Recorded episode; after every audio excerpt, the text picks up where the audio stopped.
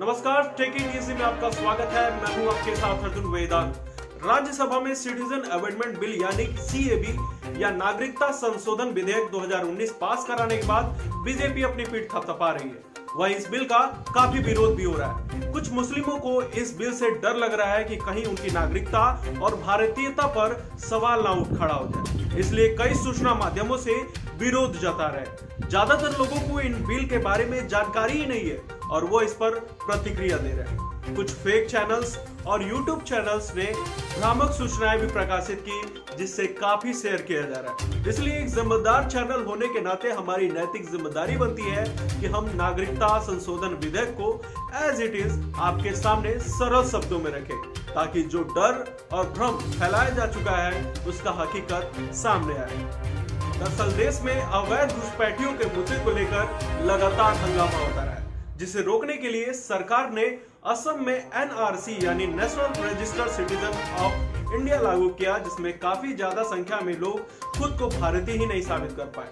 अब इन लोग को अपने ही देश में नागरिकता से वंचित होने का डर मंडराने लगा। तब लेकर आया गया नागरिकता संशोधन विधेयक। सीएबी 2019 दरअसल उन्नीस सौ पंचानवे में आए नागरिकता संशोधन कानून के संशोधन करने का प्रस्ताव है। 1955 में आए सिटीजन एक्ट के अनुसार भारत में जन्मा या भारतीय दंपति से जन्मा बच्चा ही भारत का नागरिक हो सकता है। या फिर उससे भारत की नागरिकता के लिए ज़रूरी नियम शर्तों का मानना, जैसे कि नागरिकता के लिए कम से कम एक निर्धारित समय, जो कि अभी 11 वर्ष तक देश में निर्वासन का हो वो नागरिकता के लिए आवेदन कर सकता है। अगर शरणार्थियों के लिए भारतीय नागरिकता नहीं दी जाएगी अवैध यानी ऐसे प्रवासी जो दूसरे देशों से बिना वीज़ा पासपोर्ट के देश में दाखिल हो गए। या ऐसे लोग जो देश में उचित डॉक्यूमेंटेशन कराकर प्रवेश तो पा लिए, लेकिन समय अवधि समाप्त होने के बाद यही रह रहे इस अवैध प्रवासियों को देश की नागरिकता नहीं दी जाएगी। इस तरह के अवैध प्रवासियों के लिए जो नियम है, वो अब तक ये कहते थे कि फॉरेनर एक्ट 1946 और पासपोर्ट एक्ट 1920 के तहत अवैध तरीके से रह रहे प्रवासियों को या तो उनके घर वापस भेज दिया जाएगा या उन्हें जेल में डाल दिया जाएगा। लेकिन 2015 और 2016 के केंद्र सरकार ने तय समूह से छह धर्मों के लोगों को इससे राहत दे दी, जिसमें हिंदू, सिख, बौद्ध, जैन, पारसी और ईसाई शामिल थे। इस बिल को पहले 2016 में संसद में पेश किया गया, जिसके बाद अगस्त में इसे जेपीसी के सामने भेजा गया।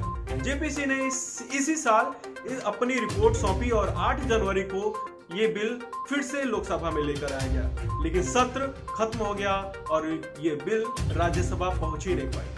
2019 वाले बिल के अनुसार यह कहा गया कि भारत के तीन पड़ोसी देश पाकिस्तान अफ़गानिस्तान और बांग्लादेश से आए छह धर्मों के प्रवासी जिसमें मुस्लिम शामिल नहीं है नागरिकता लेने की छूट दी जाएगी। ये लोग कम कागज़ी कार्रवाई के साथ केवल छह वर्ष में ही नागरिकता पाने के लिए आवेदन कर सकेंगे। अन्य सभी के लिए पुराने वाले नियम ही लागू किए जाएँगे। यानी उन्हें 11 साल तक इंतज़ार करना पड़ेगा। और अन्य सभी अवैध प्रवासियों को देश से बाहर निकाल दिया जाएगा।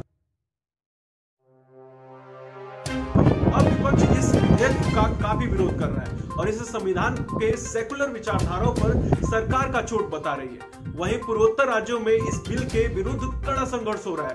पूर्वोत्तर के लोग डरे हैं कि ऐसा हुआ तो विदेशी आकर उनके ज़मीन और संस्कृति को हड़प लेंगे। जितना इस विधेयक को खतरनाक बताया जा रहा है और लोगों को डराया जा रहा है, ऐसा कुछ नहीं है।